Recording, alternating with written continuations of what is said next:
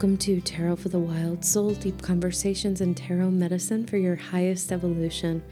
I'm your host, Lindsay Mack. Thank you so much for joining me today. I'm so sorry this episode was a few days late. I got back from California and uh, just took a moment or two to adjust, and this is the first moment that I really had to record this intro. And just two days late, not too bad, but I know that, um, and it's sweet, but people really don't like to wait for these episodes. so thank you for your patience in advance. Um, I don't have any business today in terms of like announcements or anything. Um, so I'm just going to get right to it because this is an extra long interview, um, mainly because my guest and I had such a fucking great time talking. Um, my guest for the podcast this week is Nicole Mayevsky. Um, a lot of you listening to this podcast might know Nicole already and you might know her from her Instagram, which is Big Mouth Tarot. And if you're not following her, like stop the podcast and do so immediately because what Nicole shares on her Instagram, her insights, her medicine stories regarding the cards, her interpretation, her way of living these cards is all her own, deeply resonant, incredibly medicinal, and I feel in the world of Instagram tarot readers exceptional. Um, she's an absolutely exquisite writer, and it's been an immense pleasure to get to be following her and watching her deepen and enrich her shares on that platform through the last few years. It's been gorgeous, but you might know her from there, you might not. Um, Nicole is a uh, Twin Cities based tarot reader, um, St. Paul to be exact. Um, she is a queer tarot reader, a Reiki one healer. Um, she offers tarot readings out of her home online, Skype. She also works out of a Twin Cities shop called The Future, which is run by an incredible woman named Lacey, incredible person named Lacey. the Future is in South Minneapolis. Um, Nicole is a graduate of the Brooklyn Fools Tarot Journey, the online tarot journey taught by Jeff Hinshaw, my friend, Trash Canyon. And she's also a former student of mine because she did my online course not that long ago. Um, Nicole is incredible. Um, she brought so much richness to this interview. Um, we had a hilarious exchange about um, readers being based in certain cities. I apologize jokingly, of course, in advance to anybody who gets their feathers ruffled by that. Um, you, when you listen, you'll know what I mean. Please don't take it personally. It's I, I, we're making, and this will make sense later. Nicole is actually in the beginning processes of creating a tarot directory because we spoke a little about a bit, little bit in our interview about how um, there are certain spots, certain cities where we're not aware of any um, tarot readers offering anything, and our awareness um, cannot be the deciding factor. There have to be incredible tarot readers out in every city, small or remote as they may be, who are doing beautiful work. We just don't know it. But in the beginning of the episode, we did go on a little bit of a deep dive around that. So, again, where Nicole is taking this beautiful step, and hopefully we'll have a link to show folks in the liner notes. But um, yeah, it was more funny than anything else. But we spoke quite a bit about her tarot journey and about representation, about um, about integrity, about her coming to her own medicine. It's just a it's a, a beautiful interview, and I'm very proud and very excited to share it with everybody. Um, and I think I might just patch you over to Nicole and um, everything about how to work with her, how to follow her, how to keep up to date with her offerings is all in the liner notes of the podcast. Um, I'm really excited to connect with everyone next week. There's going to be a really beautiful, really beautiful episode um, about the queens of the tarot, as well as the spring equinox, which is our first kind of hit of in terms of a big solstice day on the wheel of the year thus far, as well as um, a little bit on the Mercury retrograde that's upcoming and a little bit on Venus retrograde and all the things. So, yeah, I'm really excited to share that with everybody. Um, yeah, I think that's it. Uh, I hope everyone is hanging out in these really deep Piscean waves. Okay, we just have two more weeks of this. and then I'm very look, much looking forward to Aries, as I've mentioned 400 times. And, uh, but appreciating the medicine of the waves, but excited for the fire. So, anyway, now that I've gotten on, off that tangent, I give you my interview, my conversation with Nicole Mayevsky. I hope you love it, and I hope you have a beautiful week.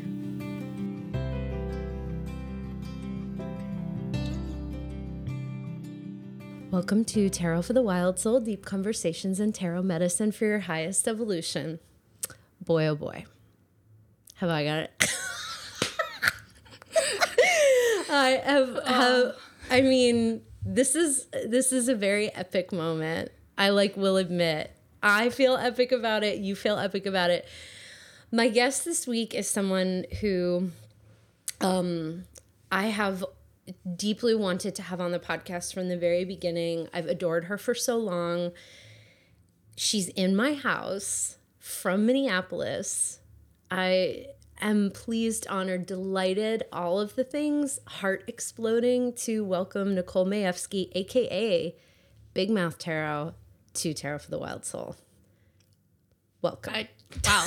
um, uh, I don't even know what to say. I do I have to correct you. I'm in St. Paul, and I okay only word. I only correct you because St. Paul seems to get um, not much love. Like it's seen Let's as love the, them. as the kind of elderly, slower, Mm. definitely less fun of the two cities. So St. Paul. St. Paul. Isn't that where um isn't that where Mary lived? Isn't that Mary Tyler Moore lived? Like the the Mary in the show? Oh yeah, yeah, yeah. Minneapolis. There's a statue for her in Minneapolis. Oh, okay. But you know she who- came from St. Paul, didn't she? She like oh, moved. I've never watched an episode of that It's uh, show. it's excellent, but I understand why you wouldn't. I'm like an old grandmother, so like this is like what I watched. But continue. What were you gonna say? I think Melinda is from Minneapolis suburbs because I remember Melinda listening. Yeah, listening to the podcast, and I'm like, what the hell? Like, does she ever come back to the Twin Cities? Because she should. Please come back. We need more of a tarot presence. Oh man, I feel like there's an incredible one growing because of you and Lacey. Like I feel like there, it's on the map. It's beginning to be a scene. I think so too. When I first moved to Minneapolis, that was hmm, three, nearly three and a half years ago. Oh, Wow. um, I would look into the community, and we have like Magus, which is near the U of M campus, that has been there for decades. Present Moment, that's been there for decades. Um, Eye of Horus, that was the shop I first went into, but Yeah. it never, there was never a space for. I'll probably get shit for this, but there was never like a, a space that I felt comfortable in. I Like they were all older spaces. They Yeah, were all there's a big pagan. Mm-hmm. Centered. And I feel like my friend Lacey, who opened the Future, hi Mm-hmm. Lacey, uh, she did such a fantastic job. That's so great. That space is wonderful. And I have another friend that um, is talking about making a space in St. Paul's in the Awesome. like years from now. Um, and I think that would be wonderful. Um, but I definitely feel like a scene has started to grow, and um, there, there's definitely been this surge of readers like showing up at a brewery, at a market, um, doing charity stuff. It's just this wave now that has come in, and it's been welcome, but at the same time, I think people in the Midwest are skeptical. Like they're not as open to these experiences. They don't know what tarot is, and I'm hoping that hopefully we can educate them a little bit and kind of give them a little taste. I hope so too. You know, it's it's interesting that you're saying this because I recall a really dear friend of mine who I also want to have on the podcast, Michelle Mayor, who is an amazing tarot reader based in DC. and I remember we've had several conversations and I'm sure this again, no disrespect to anyone from the the District of Columbia area, because I I love that area, and I'm sure that this does not represent everyone. But I remember us having a lot of conversations where it seems to have the same um, journey, like in terms of there being a like a pretty um, core base of folks. Like I can imagine you and Lacey representing that area, like a very core visible base of people in the DC area, and like the the the occupants are just like definitely on a very specific journey to getting to know and recognize the worth of such an investment and um like even a very low investment of of that. Like it's it's um very it sounds very similar. It's interesting how certain areas like regardless of where they are geographically can sometimes move through that journey you know Oh yeah, I've talked to people where I feel like the hotbeds for tarot are the coasts. yeah Definitely like Brooklyn, and then you you see a lot coming out of Los Angeles Yeah. and San Francisco, and I feel like being in the Midwest. Hmm. Like my partner and I have taken trips to Chicago, and even trying to find there's nothing yeah, there's i'm gonna get try- so much shit for that but like, if if there are chicago readers out there tell me because i don't know any But we've we like we've looked, and I feel like I'm wonderful and like at going on vacation Yeah. and looking up um st- like specific things that we want to do. And I've looked it through Chicago. Like I've asked for suggestions through Mm. Instagram, whatever, and I've found nothing. And again, I don't want to get shit for that either, but Yeah. Um, I'm actually realizing I know two amazing readers from Chicago that uh, um, Aaliyah Walston and Grace Devaney, both are women of color, and both of them collaborate together and do something called Two Young Crones. And they're incredible, but they've only, I think, I'm sorry um, to both of you, Grace and Aaliyah, if I'm getting this wrong, but I feel like both of them have just started to be like, I'm offering readings and I'm doing gigs and here I am. did and you travel there? no, because I don't have I don't have anybody there. I don't have any kind of oh, discern. Again, I feel like we're gonna get a lot of feedback for this. Oh yeah. but see, if, this- if- I, I want to be, I want to be know. proven wrong, and I want to know. I, want to know too. I want to go see you when I'm in Chicago. Me too. Because I always have such a great time, and Yeah. I want to like support you Exactly. tell Well- other people about you. I remember when I taught at HausWitch, everyone, you know, comes from Boston, you know, whatever. Everyone, um, so many people were like, there's no Boston scene at all. And that was like three years ago. And I'm sure that one has deeply bloomed, but it's just interesting how, like, I even feel like, I mean, I, I would love for you to tell me. I feel like other than Casey Zabala, I don't know one Bay Area based tarot reader. Uh, her and the woman who did Lioness Oracle deck. Like, I don't know anyone. I swear, I've heard or i am like I'm Casey, because you know, Oh. Kate, she did Wanderers Tarot. yeah. Amazing. And she's in San Fran, but she's the queen, I feel like, of San Francisco tarot stuff. Like, I feel truly. like there's I feel like it's been on the map or on the map more so than I want to know you. Now that we're having this conversation, like, what the fuck? Like, we should know. If you're out there, and if you know someone out there doing deep, beautiful tarot work, anywhere in the, any of these cities that we there needs to be a tarot directory. there needs to be a tarot directory. Like, Maybe I'll this- take that on. I will. This feel like, needs to happen because yeah, it does because we want to support. yeah. Sometimes it's just hard to find those people. um, but okay, you moved there three and a half years ago. Where were you before? Where are you from? I am from Green Bay, Wisconsin, I'm into which it. is a, um, oh, a- I love Green Bay, and I hate when people talk shit about Green Bay. Um, but I am allowed because I was born You're and from raised there. there. I'm from Jersey, so I understand But that. it's a like my my background was very. I had two extremely hardworking parents. Um, parents that were never emotional. Um, like I, they were not. They weren't emotional to each other. Um, you could barely tell that they were married. Um, and I just came from a very like stoic, hardworking background. Polish and German stock. You go to church on a sun like Sunday. Um, you graduate. and I was going to be that kid that went to college. And because I was like an honor student, had a 4.0 GPA, I was going to make something of myself. Um, and then I went to college for psychology. I guess this is kind of like launching into my birth story almost in a way. Yeah, go for it. Um, but I went to birth story. college for psychology and I thought like I'm gonna be a psychiatrist. I'm gonna Wow, do a it. psychiatrist. I'm gonna do it. And Wow. I got through my degree and I just I You have a like, degree in psychiatry? Was psychology, So- but I psychology I was gonna the go on that track. Yep, I was gonna go to I wanted to go to graduate school. That's incredible. and I got to the end of my um, my program, and I just I was like, no, I do not want to listen to people's problems. I don't have.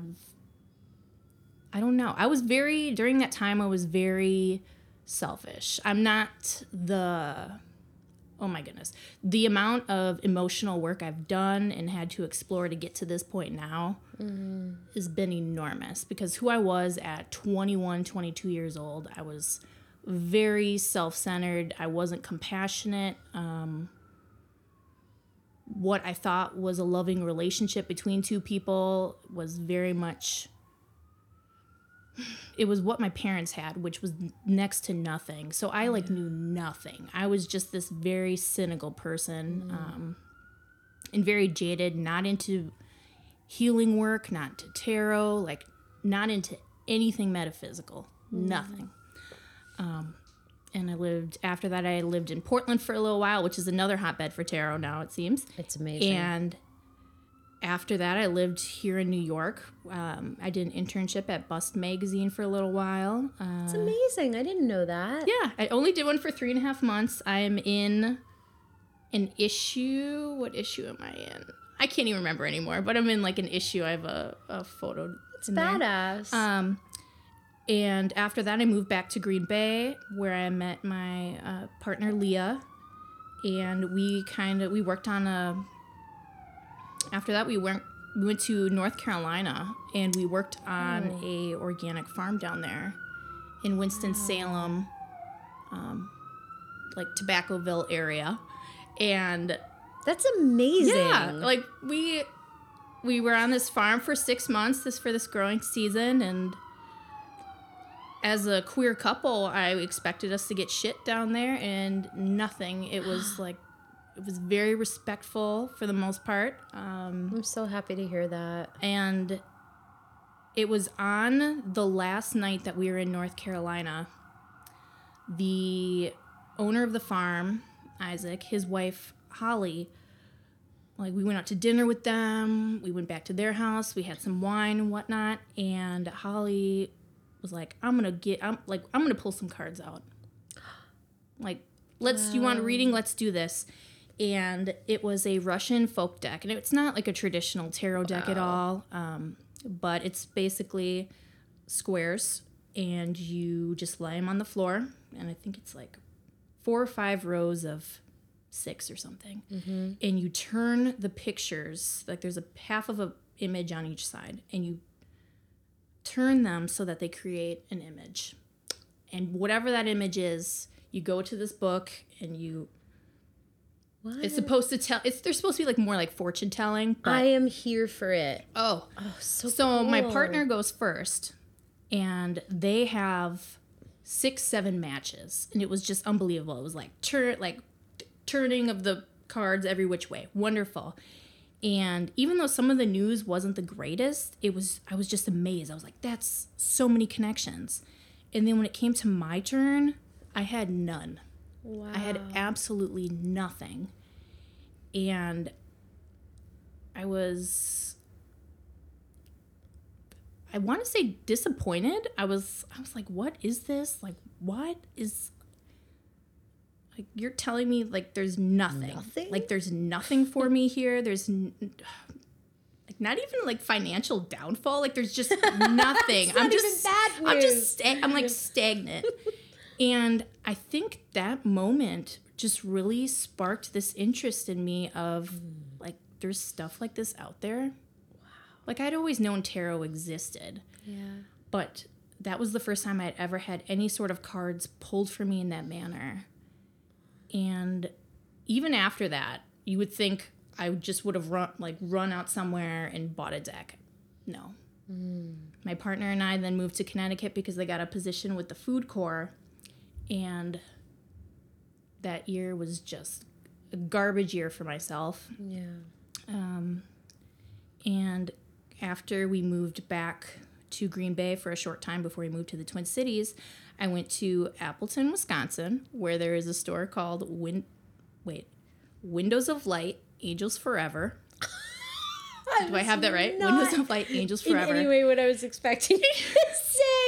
That's an incredible name. it's it was always and i remember as a child driving to the mall. If you live in the in that uh, near green bay or um, traveling down to the fox river mall you would always see a billboard for it.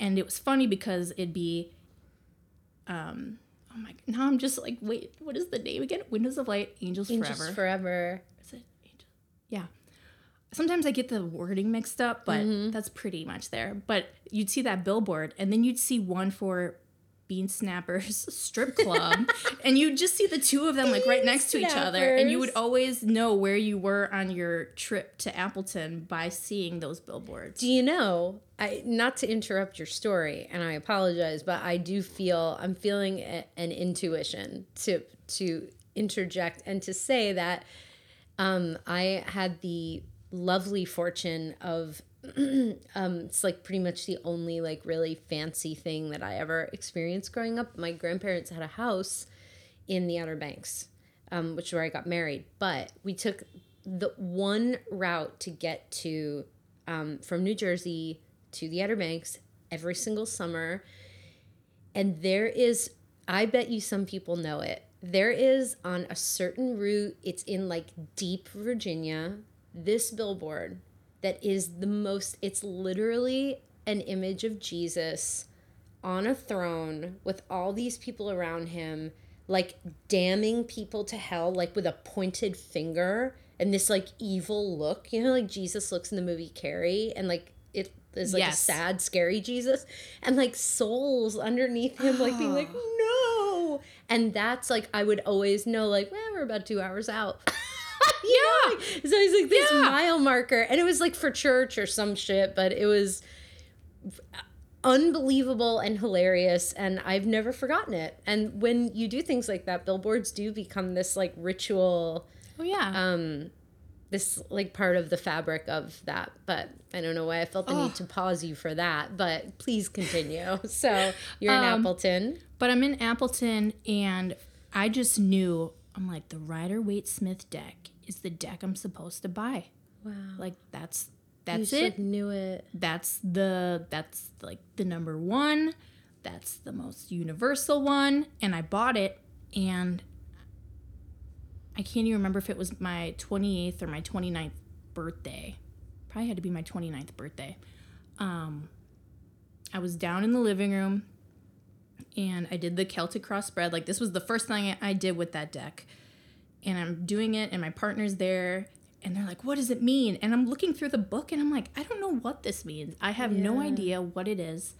I took a picture of it, um, which was one of my first Instagram pictures, and I just remember my mom yelling because it's a, we have a split level house, and my mom was just yelling, "What the hell are you doing down there?" And I'm like, I'm just reading my cards, mom. And she, she, uh, she's just such like such a character when it comes to me doing tarot. Um, even her trajectory when it comes to being very skeptical and making jokes about it. I can tell her about it now, and she's Amazed. she's amazed, and I think she's almost just like in shock of what a community, like what um, Yeah. community there is Yeah. surrounding this work and but from there like we moved to the twin cities and i was one of those people that wanted to be certified. I'm like is there a certification process for this? Like being the virgo that i am i'm like get me into the school get me the mm-hmm. books get me the hmm. materials. What do i need to do to get certified? Yeah. and I'm sure other readers have come across this, but I came across so many websites that look like they were made in the 90s. Mm-hmm. Um, I came across certification processes where they wanted you to pay 500 and some dollars. Um, and then I came across the Brooklyn Fools. And at that time, they were only doing the in person sessions. Jeff was only doing in person. And I got, like, I emailed just like, hey, have you ever thought about doing an online course? Because I would, like, I live here. There's nothing here for me. And I've saw this and I feel like this fits the bill. Like, this is what I want. And I got an email back from Bakara. Oh, and she, and like, we've never spoken or anything, but I feel like this is very true to her spirit. She was like, Oh, you don't have like one there? Create it, mm. make it, do it yourself. And I'm like, I can't. Like, I don't. I just want to be told. Like, show me what I need to do. Yeah. Um, and I just I bought I bought books. I bought 78 degrees of wisdom. I bought oh my goodness, I would like I think Paul Quinn's Tarot for Life. I love. Um, I bought holistic tarot. I bought so All many things. books. I bought it all. And my partner was like, I'm really happy you have this new hobby. Mm-hmm. Um, and I also thought of it too as a hobby. Like, I'm going to be into it for six months, like I was into French. Mm-hmm. and and um, I was even thinking about this when I was on the bus on the way here. Like, it's like in when Alec Baldwin is making fun of Tina Fey's character in one of the first episodes of 30 Rock. He's like, "Oh, you like, you know, white liberal women that take up Mm-hmm. knitting every year." And then put it down and pick it up like the next year. I almost thought to myself, well, this is what tarot will be. I'll be really into it for six Yeah. months, and then I'm just gonna put it away, and then maybe in a year I'll pick it up again, and then just put it away. And I just started studying. I filled like a notebook up. I started doing spreads for friends. Um, I did stuff for myself every day. I I did the tried and true of pulling a card every day and writing down mm-hmm. what like I took out I would take out all my tarot books that I had and I'd write down the definition of that card or like the main points from that card that struck me and I would write those all down like from five books every morning before I went to work. And that was it. Like that's how I did it and mm-hmm. But then it so happened that Jeff offered Brooklyn Fools online and I was part of his inaugural class for that and yeah, it was just so great learning through him and meeting the other students um, through that course. And around this time too, you were doing like tarot challenges. Je- Like Jeff did a Brooklyn Fools one. Um, I felt like that first year, year and a half, I really just submerged myself. I, it's the f- first thing I did in the morning when I drank my coffee. Um, I don't know. It it really lit me up, and it really shifted something in me. And it was it it stuck. It was Yeah. it was the thing that stuck. I didn't let it go. I still haven't let it go. Three and a half years later, it's it's here. My relationship has ebbed and flowed, but Yeah. I still I still do it. Wow. And now you're like a professional. I mean, like you're doing it. Yeah, I, I'll say this. Um, I'm a profession. Well, I don't even know if I consider myself a professional. Um, I'm a I'm a reader, but I also have to hold down a day job. Oh, of course. Oh yeah. But there's like people can book with you. Oh yeah, people like, can yeah, people can book for me. Absolutely. Yeah, I just yeah. like to throw it in there that I also have a day job because I want to say it's when you and Sarah spoke about um, Mm-hmm. people doing tarot full time. Yeah. and there shouldn't be any shame about having a job and then doing tarot on the side. Hell yeah. I I wish there were more people that talked about their day job too. It's Yeah. I serve at a restaurant in South Minneapolis and I work there 4 days a week. And I do I do tarot when I can. when I'm not burnt out. So I got started on it. Oh yeah, Yeah. And, and I love too that you and Sarah spoke about um, how there are some people that can't do tarot full time, and I think I'm really having this moment where I don't think I can do tarot full time, Mm-hmm. um, and there's nothing wrong with that. Zero. I mean, I'm having a moment where I don't think I can do it full time. Like I'm moving into a space Blows of- my mind. Yeah, I mean it's true. Like you you just it's like a relationship like everything else and I don't know that I can do it full time. I don't know that I want to. It's very even as much as you guard yourself, as much as you create these boundaries for yourself, it's you're seeing people that have so much that they want to pour out of themselves and that Yeah. they want to fix or alter in their lives and you can't help but take some of that on or You know, I'm to linger. I'm to say something that uh, I'm to I'm to come in a little hot with this one. So just prepare yourself. I'm here. slightly sarcastic, but I am to come in hot.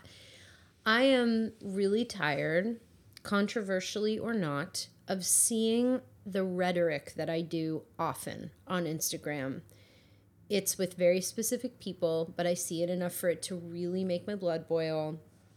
Where there are people who will say, like, I see five, six, seven, eight people a day, five days a week, and I never feel tired because every time I do a session, it's for me too, and I get filled up. And that might be true. Like, I'm not negating that, but I doubt it. And I'm going to come out and say that because every session we do is a session for us too. But there is still an exchange of giving and receiving that, unless you are really really seasoned, it's very hard to strike that balance.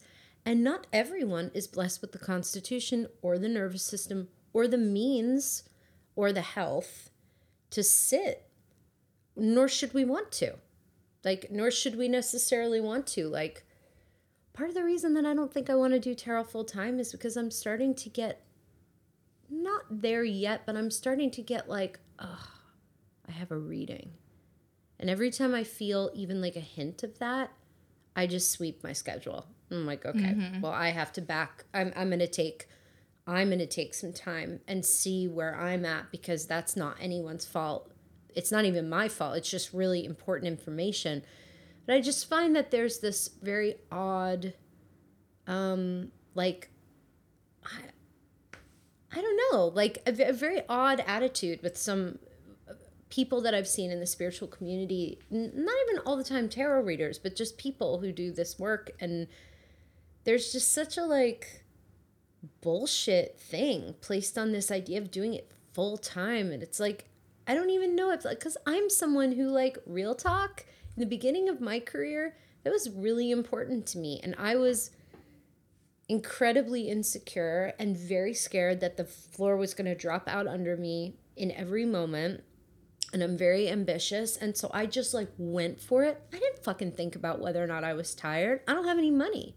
Like that was my job, you know? Like and I it it's it's a it's a privilege now to be able to say like, "Ooh, I'm going to take a moment. I'm going to step back and I'm going to see what I have to do." And there are many reasons for that. But I any any time a brilliant reader comes on this podcast and has the such as yourself, such as Sarah, and has the freedom and the, and the willingness to say like hi like i have a day job and i give beautiful readings and Oh, it yeah. comes and it goes and it flows and like fuck you know Oh yeah, and I felt very insecure about that for the longest time because I I took it as almost um, almost like a sign that I shouldn't be a reader. yeah Like I've been doing this work for three and a half years and I can't sustain myself yet by doing this as a day job. Like there must be something wrong with me. yeah Um, And I think that's only something that I've felt more comfortable addressing and just being like, you know what?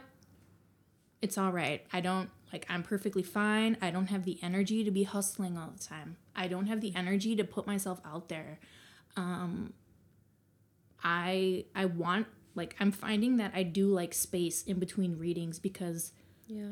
if I do an event and I'm doing reading after reading after reading, I kind of get in this zone where I'll look at a card and I'll just see it the same way throughout all these readings. And I don't want that to happen. Yeah, I feel you. And I want that space for reflection. yeah, for yeah. reflection and for me to maybe look at that card from a different way and to Yeah. just put my deck down um, and but There's there's so much shame, I think, and there there just is. There's a lot of shame in spiritual work from Oh, yeah. the overculture and from other people who are in shame but don't know how to talk about it, which is why I still have a lot of compassion for the people who are like, I can see six people five times a week and be okay. And there was a time when I could do that. There was a time when like I was capable of that physically, but I was also like completely ignoring like all aspects of my self-care. Ah. so like you can do it, but that doesn't mean it's to be done, you know? So but there I guess there's some people who can do that and God bless them, but I don't even think I could. I think I'd be wiped out, and then I have would a? I have a pug, and I'm like, wait, I she'd be going through so many jars of peanut butter, I'd have to give her so many bones with peanut butter on them, and put the baby gate up, and yeah, it's it's a huge Oh, pain. it's a huge pain, and I don't know. You know, you said something else that I really wanted to just go back. There was so much that you shared in your tarot birth journey that was so gorgeous, but I wanted to pull an, one thing out that you said and just like, I don't know, cheesy as it may be, just really like um, reflect on and uplift, which is that you knew your deck and it didn't come to you where like I feel like that's another myth that's like you have to be given your deck and there's this whole ritual and everyone's ritual is their own. You know, And like I think you addressed that too with um, Tess. oh yeah, uh, we- Because- I just think it's important to always Oh, like yeah. you know because you're you're such a brilliant reader and like your marriage with that deck, you know, and with you work with the Aquarian as well. Oh yeah, the? Aquarian is my home deck. That's Yeah, the one where if I'm doing an event, I'm like, I take the Aquarian with. Yeah. Um, but I also when I looked up tarot, just tarot anything, I was met with like you need your deck to be given to you. You need to wrap your deck in white silk. You need Yeah. to do everything this way. And it was it was really jarring because Mm. I'm like, wait, I don't want to enter into this. Like, I don't have, I don't have time for this. Like, I don't have time for this, like, shit right now. Like, yeah. I'm just exploring this, and like I said before. I was doing this for fun. Like, I had no intention of turning this into a serious practice. Yeah. I didn't even know that it could be a serious practice. Like, I entered tarot from Mm-hmm. a very like just very open like let's just see what happens my arms are in Mm-hmm. the air like Yeah. like like Fortune Feimster says like let go let God like let's just see what happens and let's just do this and I bought my deck and my partner realized the the shame I had of of buying my own because I still held held on to the idea of well it will be more legitimate if if I am given a deck. And so my partner bought me the Spirit Speak deck for me and then for every like every holiday season has always bought me a deck. Like bought me the Slow Holler, bought me the Crystal Oracle. Best. Um, and it's like I'll buy my own decks now. I have Sure. no shame. Um, but I also think another myth or something else that I was reading online was uh, that everybody seemed to have like a lineage, yeah, and you like a don't have tarot, to. like a tarot lineage. Like I don't have a witchy mother. I didn't have a witchy aunt. Mm-hmm. Me neither. Like I had nothing witchy in my family Yeah. background at all. Um, and I was, I didn't know any Wiccans, pagans, like nothing. I didn't have any of that. And it was, I felt like an outlier for a while um, until I found the Instagram community that I'm surrounded with now. And everybody was sharing their stories and like I, I was washing dishes last week when I was listening to you and Tess, and they're telling their story, and I'm like, I'm so happy they're saying this. Like, I am so pleased because we need to dispel Normalize. all these myths that you need to have. and I even have people like I'll be serving brunch to somebody, and they're like, "Oh, you're Nicole Big Tarot, right?" And I'm like, "Yeah, I am." And they'll just say, "I want, I like, I want to start getting into tarot. Does somebody else need to buy me a deck?" Yeah. I'm like, "No, you can just like you go, you go for it." Yourself. Yeah. And they're like, well, what should I look for? I'm like, pick whatever one you like, whatever one calls to you. right. If you want to like really I'm I'm a big fan of still starting with the Rider Waite Smith for the You know, I agree. for the It's symbolism. Um, but I just feel like we need to keep talking about how you don't need to follow this particular journey. Tarot Mm-hmm. is a very you do you Yeah. energy. Um, It's been an interesting personality test because there there is something about me that is as true as the fact that my name is Lindsay, which is that I don't care what other people like. I've ne- I've always been the kind of person that's like I don't care how you did it. I'm going to do it how I'm going to do it. Like mm-hmm. always that level of independence like I have a lot of respect obviously for lineage and appropriation and like a, a lot of it, but I've never been at all the kind of person who sought out or felt that I needed um like a teacher for anything that was magically based. I was like this is mine and it comes to me in my own way and and it doesn't mean that I'm too good or too proud because I have a very rich relationship with my mentor who sort of came through in a random way and um but I just don't like there's something of like a chutzpah to me that I'm just like I don't care. Like I'll learn what you say, but then I want to turn around and ask myself what I think.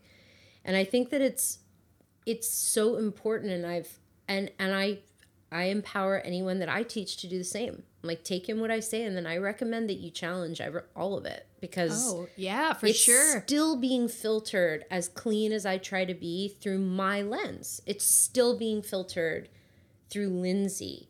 And it can't possibly be the end of the understanding of the card for you because you're you and you're going to take it to places oh, that yeah. no one else. But I feel like not everybody is comfortable with that because I also feel like tarot in this way that's sort of hard to verbalize is a tool that everyone who uses it feels like because it is their relationship with is so unique and special that there's a kind of a unique heartbreak that can happen when we see someone who can share the same thing that we've always thought about a card and it can be like oh my god like initially there can be a feeling of grief about that even mm-hmm. while we can celebrate the other. But i just think like the more you do it the more it's like thank god like there's all these different opportunities for people to hear receive through all these different lens views and lens points and how great that nobody ever stops learning this. Like how great exactly. you know? And thank god not everybody comes from a because i'm the same way. I don't come from one fucking i got some intuitives in my family who didn't know that they were intuitive like at all. Um i don't come from anybody witchy. I'm it. You know like like totally it. So i feel you. But thank god like what who would speak to you know it's like i feel like it's just like there's something for everybody you know? Oh yeah, it's I'm all into like when people ask me questions about my practice, I'll well, I even taught a workshop where everyone was asking me questions and they were like, "Well, how do you like what's your ritual?" And I would tell them my ritual and I'm like, "In no way do you need to do it So the way I've done it." Like people will shuffle cards and I know um I think you cut you cut the deck into 3. Yeah, I just Right? roll. Yeah. Yeah. For today, I do. Yeah. Yeah. Um, but for me, I have to do like this crazy big kid shuffle where I have I have to have a table. It has to be like a certain I get it. like size so I can do this. But I'll put the cards down and I just kind of like wave my hands Mm. and they are they're mixing like crazy. And for me, I have to do that shuffle Yeah. to feel like they're shuffled. And bec- just because I do it doesn't mean you have to do it. Mm-hmm. If it feels good for you, you want to give it a try, wonderful. Um, and who knows? Maybe in a year I won't want to do that anymore. Yeah, because it's always But changing. It's yeah. always changing, and I don't know. I love tarot for the very you do you aspect to it. That's it's so amazingly. you're gonna hear me say that all the time. Let's talk. Like we get to the Queen of Wands, you do you. it's Yeah, just gonna you happen. do you. Yes. Oh my god, I love talking to you. This is so great. I feel like you're you're dropping so much medicine. We we don't know where any tarot readers are from in certain cities, but we're We're gonna get that directory down. we're gonna get that directory down. You're dropping so much medicine. Um, I love your story. Um, it's remarkable.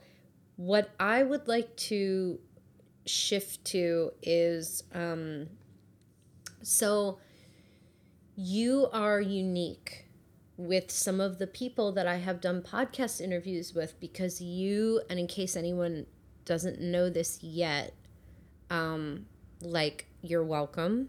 You write some of the most epically, like heartbreakingly beautiful posts about the tarot and and do it in a way that is both poetic, rooted in theory, but always a medicine story. Always. Some aspect of how you have looped down and come back up with knowledge.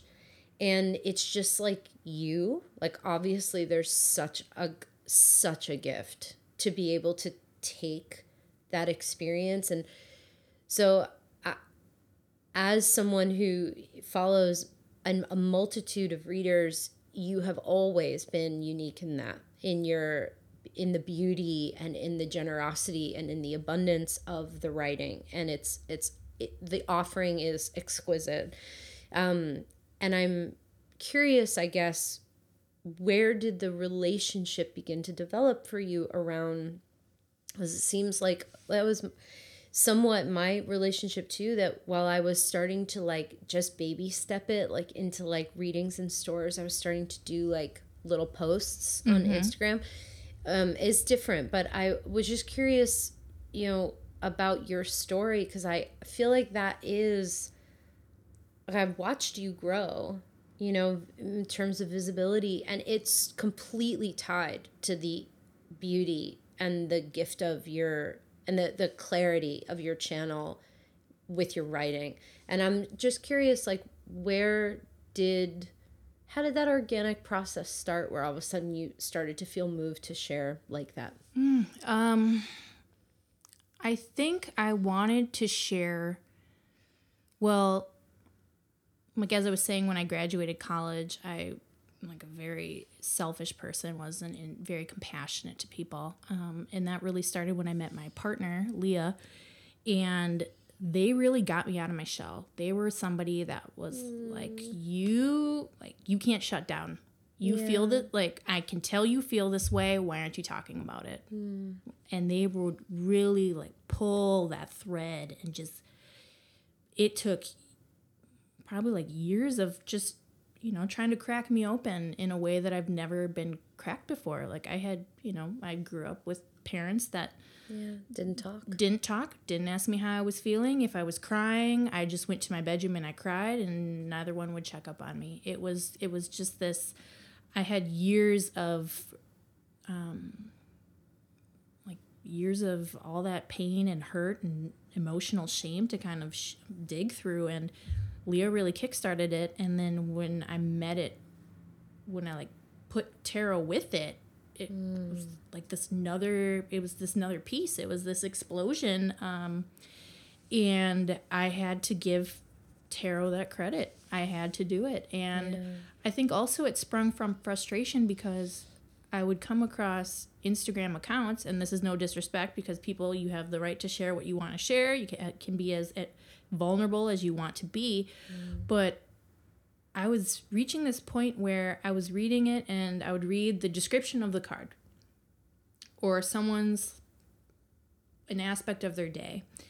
And for me, like I you know, I appreciated that, but I wanted more. I wanted to I wanted to find a common thread. I wanted to look at another reader's feed and page and have these shared experiences. Mm. I kind of like I'm a I'm an introverted person, a Virgo sun, Taurus rising, Sagittarius moon, and I just got to this point where I'm like I'm not into small talk. I yeah. want I want that heavy, I want that mess. I want these connections with people. I want this connection with my deck. I basically mm-hmm. surrendered myself to tarot when mm. when I when I realized it wasn't just going to be for shits and giggles. I just threw it all in there. I just let myself be burned and I just decided to share it. And when I first started sharing some stuff, I had a coworker that said to me in like a very disrespectful way like like why would you do this? I know everything about you now. And I thought to myself, what's the shame in that? Like mm-hmm. what's wrong with you knowing this? Yeah. That's like, right. It's there's nothing wrong with me feeling this way and mm. like there's nothing wrong with going through a shitty like year. Nothing wrong with no. feeling lonely, um, nothing wrong with having a terrible relationship with your father and trying to navigate that um, as I've as uh, some people have seen on my feed but i'm just trying to normalize these thoughts and feelings and to show people that they're not alone, that I go through it too, that I'm a work in progress, that I'm still dealing with this shit, you know, two years later or whatever it's been yeah. with my dad. But I just, I don't know. I have no, I have no qualms about being extremely vulnerable for other people, for myself. Mm-hmm. Um, and kind of throwing my emotional like sometimes I feel like my emotional boundaries I've just thrown to the wind, but um, it has never come back and done me wrong. I've never had somebody say, I wish you didn't share that. Um, instead, I've just had people message me or comment and say, I've gone through the same thing too. Yeah. Thank you. Or thank you for talking about how you feel like you are an imposter thank you very much or mm-hmm. thank you for talking about how you're you haven't felt the need to sit down with your deck in a month mm-hmm. it's i don't know i yeah i have no I don't know. I have no problems with it. Does that does that answer your question? Fuck yeah, it answers okay. question. I wanted well, to make sure. Well, it's beautiful because it what you just shared is gorgeous and and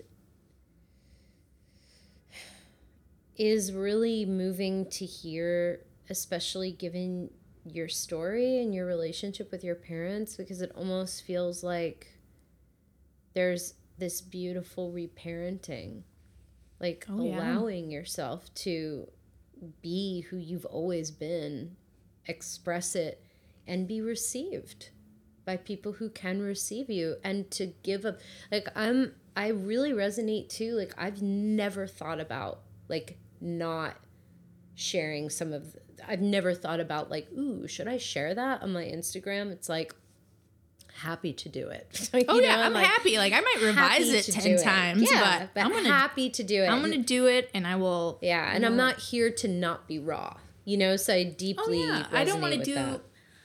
Like I certainly have, I certainly pull cards when when I'm at a brewery or you know just like a random time, and it it will be not tied to anything serious in my life. Like mm. I will I share those times too. It's I don't want people to have the impression that every time I post it's this like outpour of emotion, but I have like if I pull a card and it really strikes me or it's tied to something enormous that I'm feeling, I want to share it. Yeah. Um I don't know, and I feel like for me and I've I think you've spoke of this before, but for me, some of the best ways I've learned some of the cards is pulling them during very traumatic parts It's times of my life. the only way that I've ever. Oh it's like the only reason that I know the tarot intimately. Is Oh, yeah. because of that. like because of my shitty year in Connecticut and Mary K. Greer's 21 Ways to Read a Tarot Card, I know the tower inside and out. Yeah. And I can appreciate it in a way that I don't think I would have if I didn't have that pairing with it. Yeah, absolutely. So I always love to ask people this. And before we move on, I just want to say again, with regard to your Instagram and like all the medicine that you share, just like really offering gratitude for your service because it's such beautiful tithing and it's it is a healing like anytime anyone reads it so everyone follow nicole at big mouth tarot thank um you. yeah well uh, like your instagram will be blasted everywhere so Ugh. everyone everyone follow you um what card if any do you feel like you're transiting through right now Um, I'm. I'm definitely going through a big sun moment. Tell me everything about that I'm. This has been my year of really.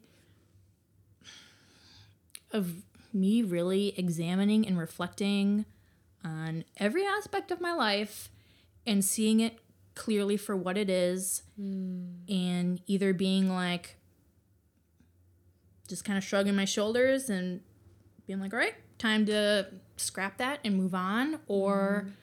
I need to investigate this further i know that might sound vague but the best way i can describe it is for my birthday um, which was back in august i just had the aquarian tarot and i just pulled a few cards and i just had this urge and i've never done it before but i just went through the whole deck I remember you posted about that I It asked about every aspect of my life. I like work.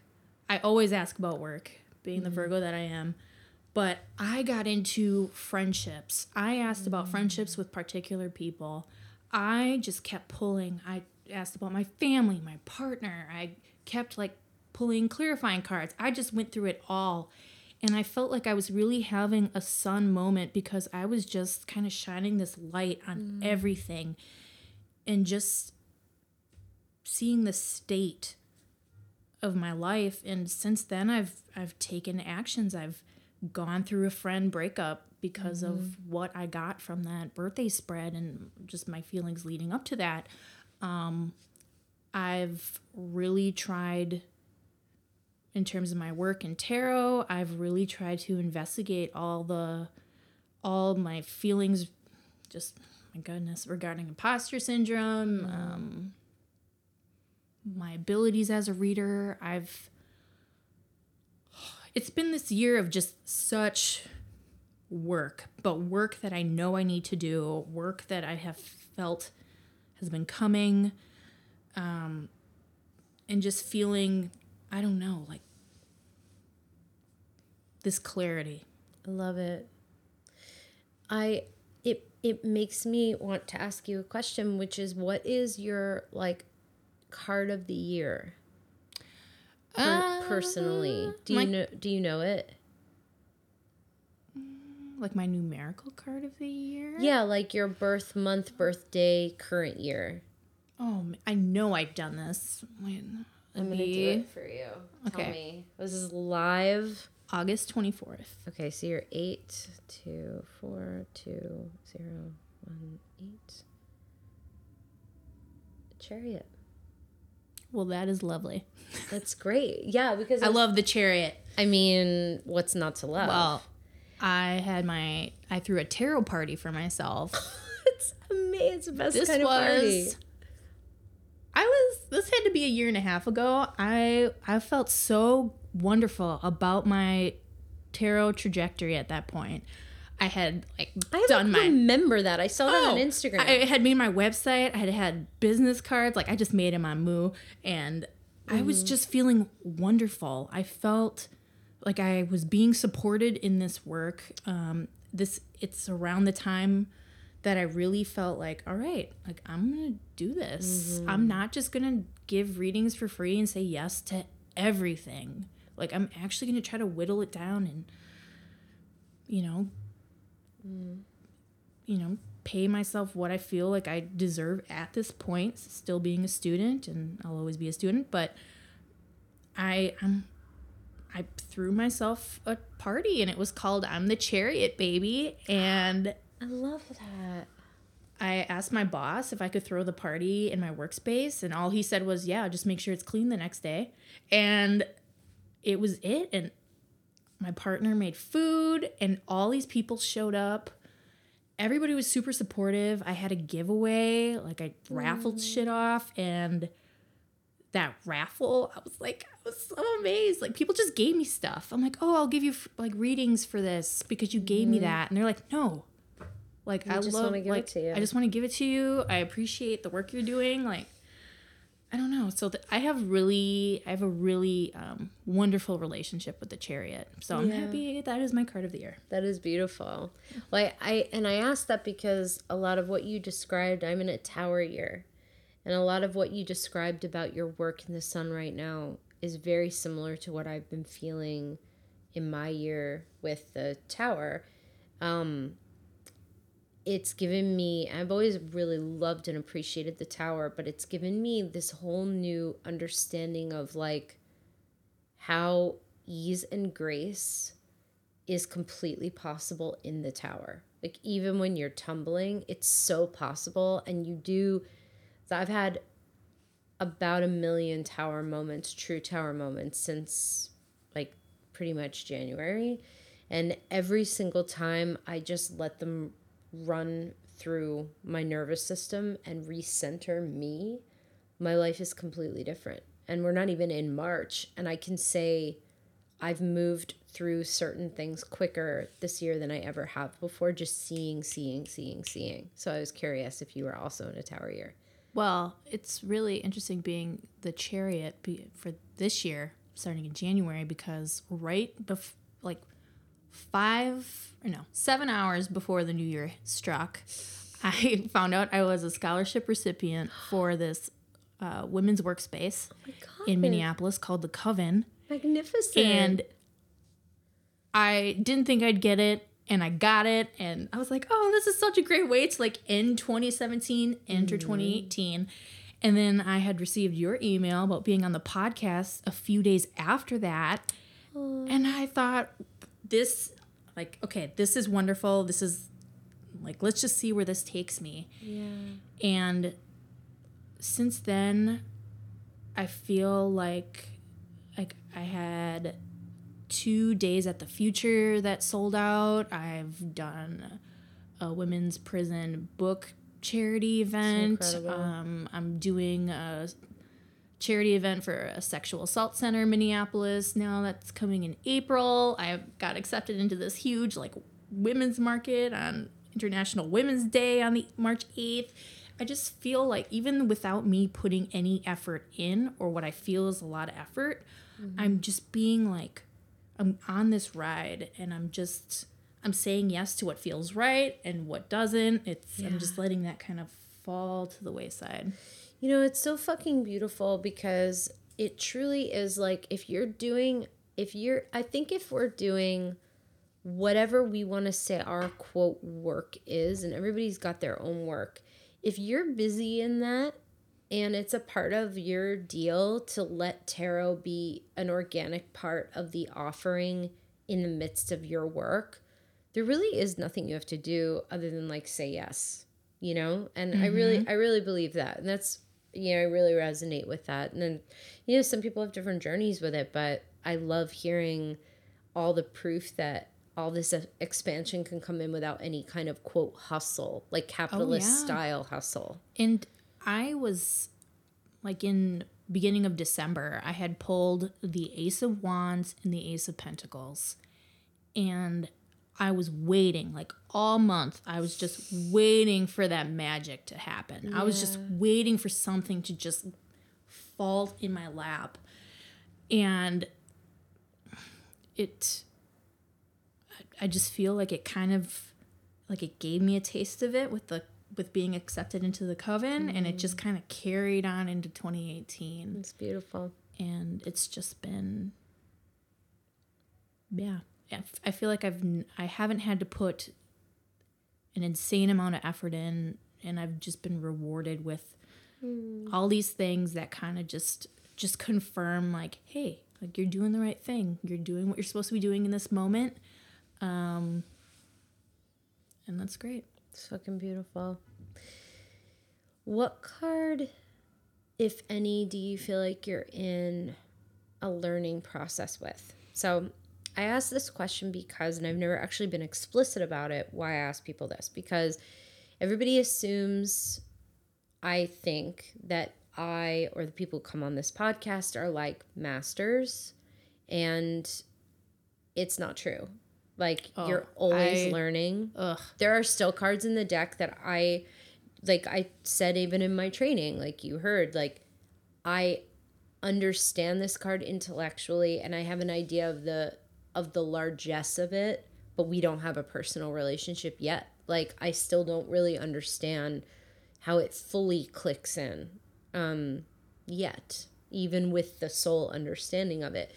Because there's always like and we can have repeat cards that come up that you technically know what it means but it's not reflecting in quite the way that you learned it and you're like the fuck are you doing here? So Oh, I i always like to find out where my interviewees are in their journey with that I there are moments where I don't take out a guidebook during a reading with somebody else, but when I do my own like personal readings, totally. I'm that per I like I'll have those five guidebooks still out. Um I've gone through periods where the hangman has been your stalker has actually not my stalker, but when I've when I would see it, I'd just be I would just think to myself like, oh, like I have to get the book out for this because as much as I try to sit with it, I get nothing. I'm like I have a very elementary understanding of it, or like I, I can I can tell you what it means, but for this moment, I can't expand on it. yeah Um, I've been through that with the hangman. I've been through that with the moon. Um, and how Oh. and how with that one the temperance i think every major i've gone through a period where like there were there was a good year where i was like high priestess i know you inside and out. Um like i got a pomegranate tattoo for the high priestess and the empress. Like the two of them i knew inside and out. And there was the uh like not even too long ago a month or so ago i looked at the both of them because they had both come up in a reading. And i just had like a, a blank. They just kind of were they weren't available to me in the way that they had been available in the past. But i think i want to say the most recent might might be the wheel of fortune. Because that was always just a card that i felt was above me. Mm.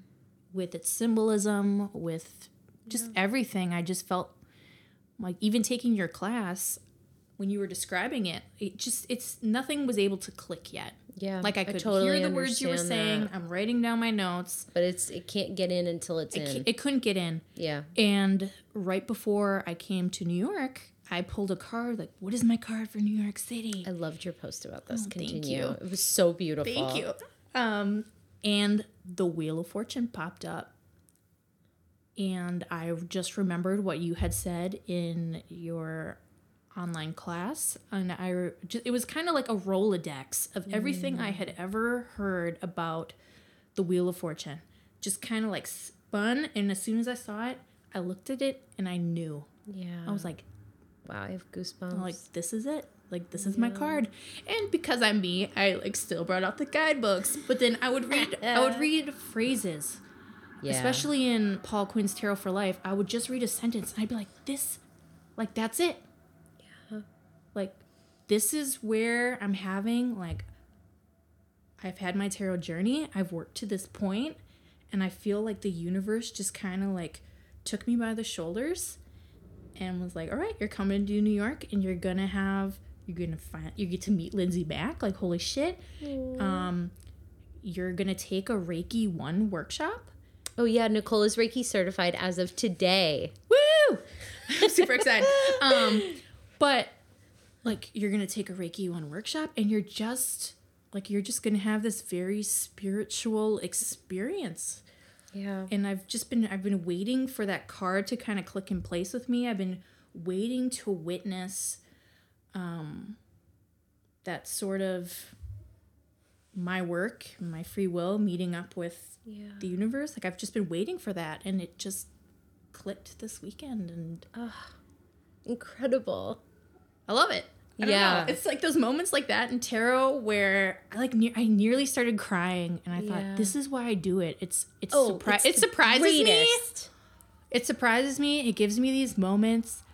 It's the stuff you think of like when I'm reading for other people. It's I'm like this is why I That's why we do I read what we tarot. do. Like this is it. Yeah. And the the beauty of just that I love that you shared not only the card that you've been working through but how you've had a recentering of it and how that can happen and how it really is like a relationship with these 78 islands and and galaxies where you are called it's not linear learning in any way shape or form. Not in it because there th- like the thing that made me it the the thing that is so powerful about the story you just shared like everything's so powerful about it but like you learned wheel of fortune in a wheel of fortune way like you literally went Yeah. like you were moving and moving and moving and then all of a sudden both met up at the same time just as you said like absolutely beautiful but there's nothing linear about the way one learns tarot at all and I, unfortunately i think there's not enough room for that narrative either. Like sometimes people just feel like um like they know everything or they have to know everything and there's no more room for curiosity or they're too afraid to admit that they don't know and it's perfectly Oh, it's like the best to not know. I'm one of those people when I'm giving readings for other people, I'll see a card and I'm like, I don't know what that means for you right now. yeah And I try to not put pressure on myself to have to know everything. Everything. I just, I don't know. I'm trying to be very true to myself um, in my practice. And, you know, I'm like, there will be cards that I'm stumped by. There, will, there will be cards that I have to like take a moment with. There are cards that it's almost like I, like I have to not relearn them during a reading, but something like that yeah, almost. Yeah. Totally understand that. I we are over an hour in. And I wanted you to share a medicine story about a card. Um but I'm to I'm to ask you whether or not you feel called to do that or whether or not you feel complete because what you've shared is so rich. Ooh. I, I'll share. I'll share because because we talked about the Queen of Wands. I'll share it. I would Um, that. But so my my card that has really come through this past year, probably year and a half, has been the Queen of Wands, and it has. I remember, I want to say last summer, it was in my Numinous Tarot Scope from you, and that Oh, I remember that was a good Oh, one. That was a yeah. good one because I'm a Virgo rising, so Oh. I remember. Yeah, I was thrilled because It was wonderful. I like wept when I pulled that oh. card. Continue. I went through when I first started reading, I never pulled the Queen of Wands or any queen for myself Interesting. ever. I will, if I did, I'd maybe get like the Queen of Swords reversed. Always. Ah, and I'm like, I can't even get the Queen of Cups reversed. Like it's always the Queen of Swords, and I just want a queen upright. And for I just loved, I loved the Queen of Wands like from the get go. Um, and I wanted that queen to come through for me so badly. Um, and then finally they did. They just kept popping up, and it was always in a very it was almost like anytime I needed a reality check in that I wasn't being true to myself. yeah. Anytime where I was kind of keeping myself in a box or caring too much about what other people thought of my practice, um, Lindsay and I spoke earlier about how, right even before I did this interview earlier today, I pulled cards for my time here. Yeah, and I pulled the Ace of Swords reversed, the Chariot reversed, and the Ace of Cups reversed, which was not what I wanted to see at all. And I thought, like, well, what do I have to do to like fix this? Like, what do I have to do so I'm not mentally blocked and mm-hmm. like feel like I'm emotionally stuck and or like I don't know, like I'm hindered and the Queen of Wands popped up mm. as sort of this sign of again, you do you. Like talk about what you want to talk about, even if it's messy. Kind of mm-hmm. go on little tangents and ramble. That's your style. Like mm-hmm. you know, be vulnerable. Like that's what you like think you do best. I don't know. It was It just is- this the Queen of Wands has just always been there to be this sign, this symbol, this representation for me to just be my authentic, imperfect self all the time. Mm. And they've especially showed up in times where I've been really hurtful towards myself, have been carrying a lot of shame, mm. feeling like I need to live up to a standard or a particular standard, feeling like I need to be on this quote unquote perfect tarot trajectory mm-hmm. that I feel like other people are on, which is nonsense because, you know, I shouldn't be doing that to myself. But the Queen of Wands has just always been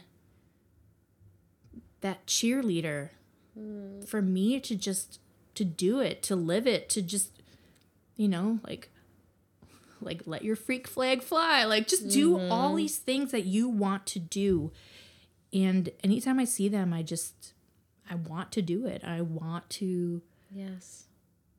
I don't want to stop myself. I don't want to limit myself. I want to do things my own way. Um, it's they've always been very representative around my tarot work. Um, like you don't like you don't want to post today. Don't post today. Yeah.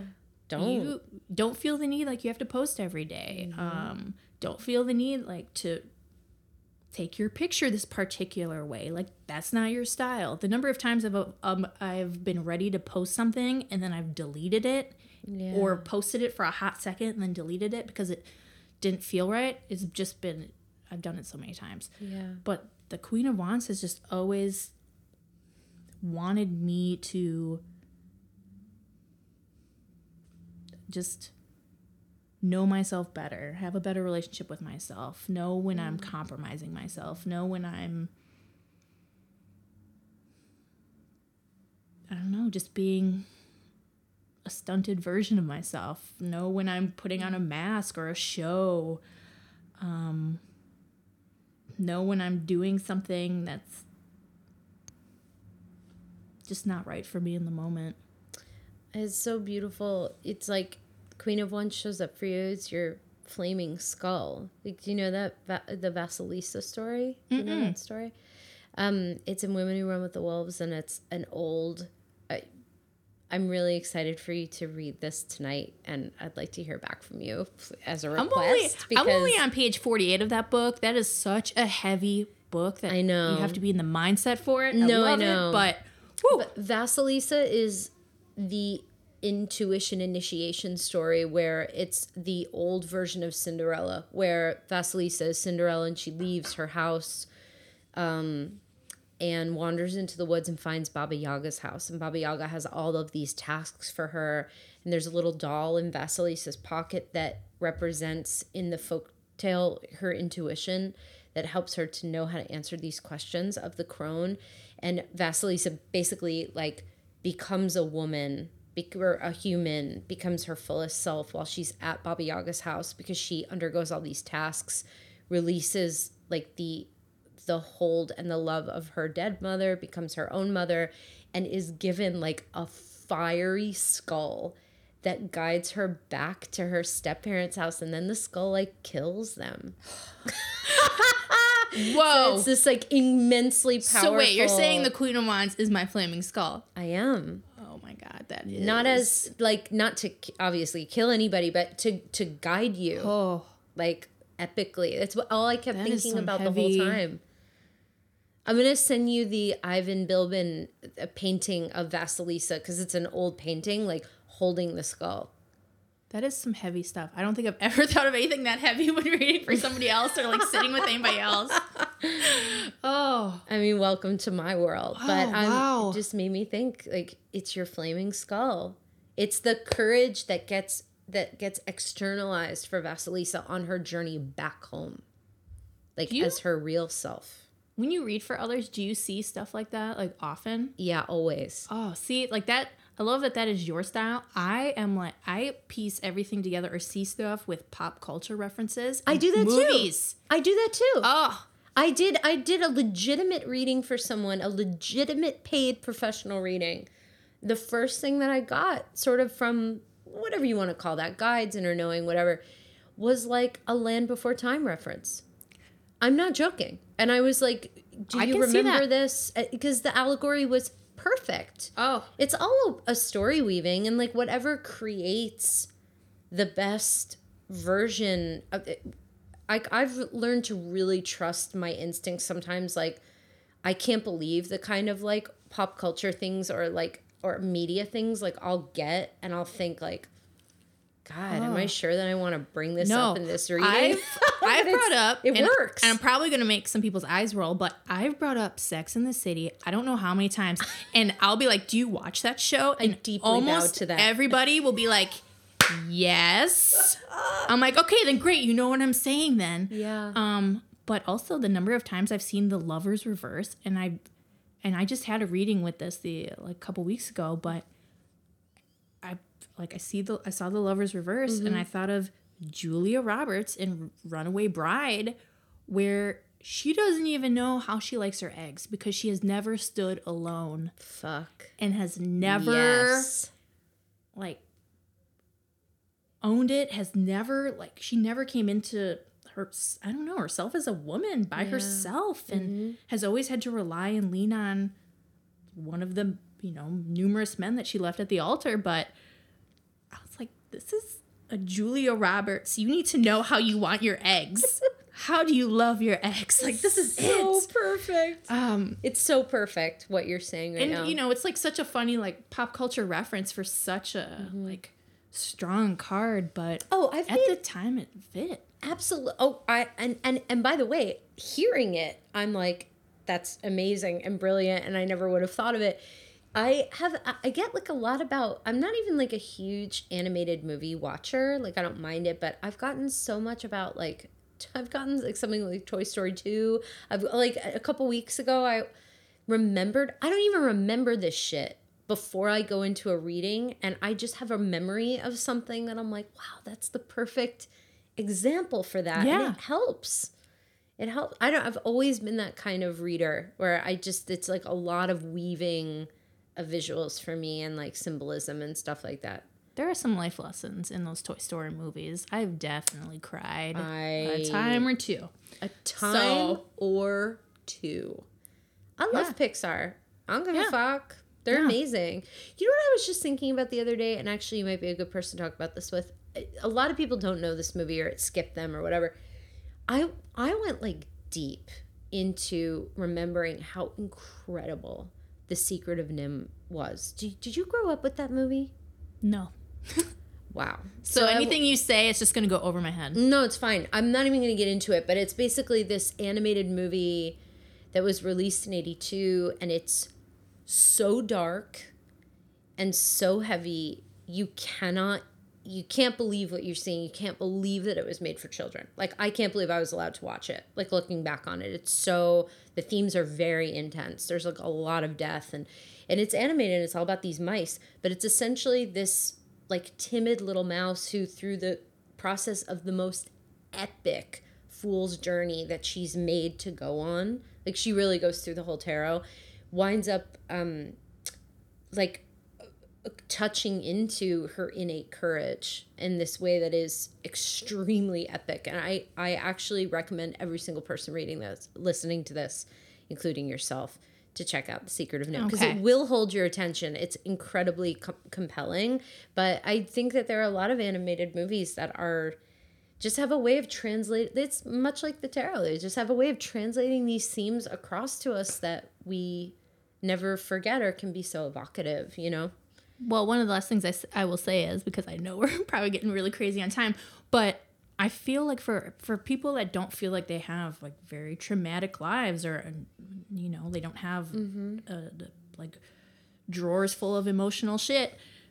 One of the best ways to also learn about the cards is through pop culture Literature, references and absolutely. books. Like you Yeah. just tie it to whatever. Like I loved The Fool for the longest time. And it wasn't until I took the Brooklyn Fools with Jeff that I like we were studying the Fool and I was asked to, you know, that was my card to reflect on for the week. And I looked at it and I was like, this is Greta Gerwig and Frances Ha.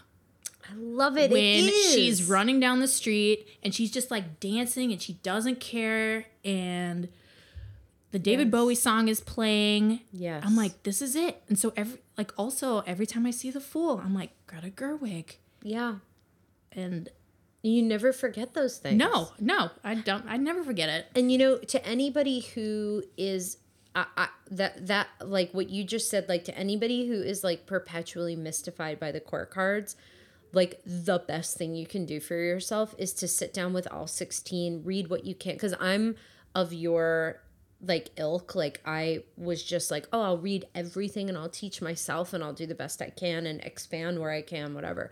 But um teach yourself read give yourself all that you can but then like go like run through your rolodex of actors of performers of people that you know of characters from anywhere and just like list them. Like who do they remind you of? Because that shit will stick with you and it will help in readings if you have this thing to touch back on you know um this has been just the finest hour and change of maybe my life I've loved this. I've loved this day. Um, Reiki one certified, and now this. Like I'm treating myself to a nice dinner and a glass of wine after this. Like sounds this incredible has just been such a um, weekend. Like my trip to New York isn't even done, and I just feel like like I could just I could go home now. Like I could go back to Minneapolis, St. Paul now, and be and be like I am fulfilled. But no, I have another day and a half. So That's so sweet. well, Nicole, where can people find you? They can find you on Instagram at Big Mouth Tarot. Yep, at Big Mouth Tarot. Um, and I do have a website. It is Nicole Mayefske, so N I C O L E M A Y E F S K E um, dot com. Very simple website, whatever. I do distance readings. Um, if you're in the Twin Cities, I love doing in person. I have a cute tarot room. My pug will want to sit on your feet. Um, That sounds like the dream. I do readings at the Future in South Minneapolis. Shout out to Lacey. Yep. She's Shout so out to nice. Lacey. Oh my God, you were incredible. Um, also, Lacey, just like you, has been one of my cheerleaders. Anytime I've had doubt, like Lacey's like, you are fantastic. You deserve this. um, That's so But- beautiful. yeah, just find me there. Um, If you're super shy, come into Modern Times where I work and say hi. I will serve you a cell Southside hash and give you coffee, and you know, let's. Sounds incredible. Oh yeah. I want to be there myself. Well, you should come to the. Twin Cities. I want to. One of my dearest friends, Jane, lives out there. Like it's just like it's it's it it will happen soon. It Okay, will good. happen soon. Yeah. I will relay that back to Lacey. Good. Oh, Nicole, thank you Ah, so much. This has been a dream. Thank you for bringing everything that you did to this interview. I adore you. this is like off my checklist of best things in my life. I don't know. It's just well, it was Ah, an it's honor been a to have pleasure. you. You too.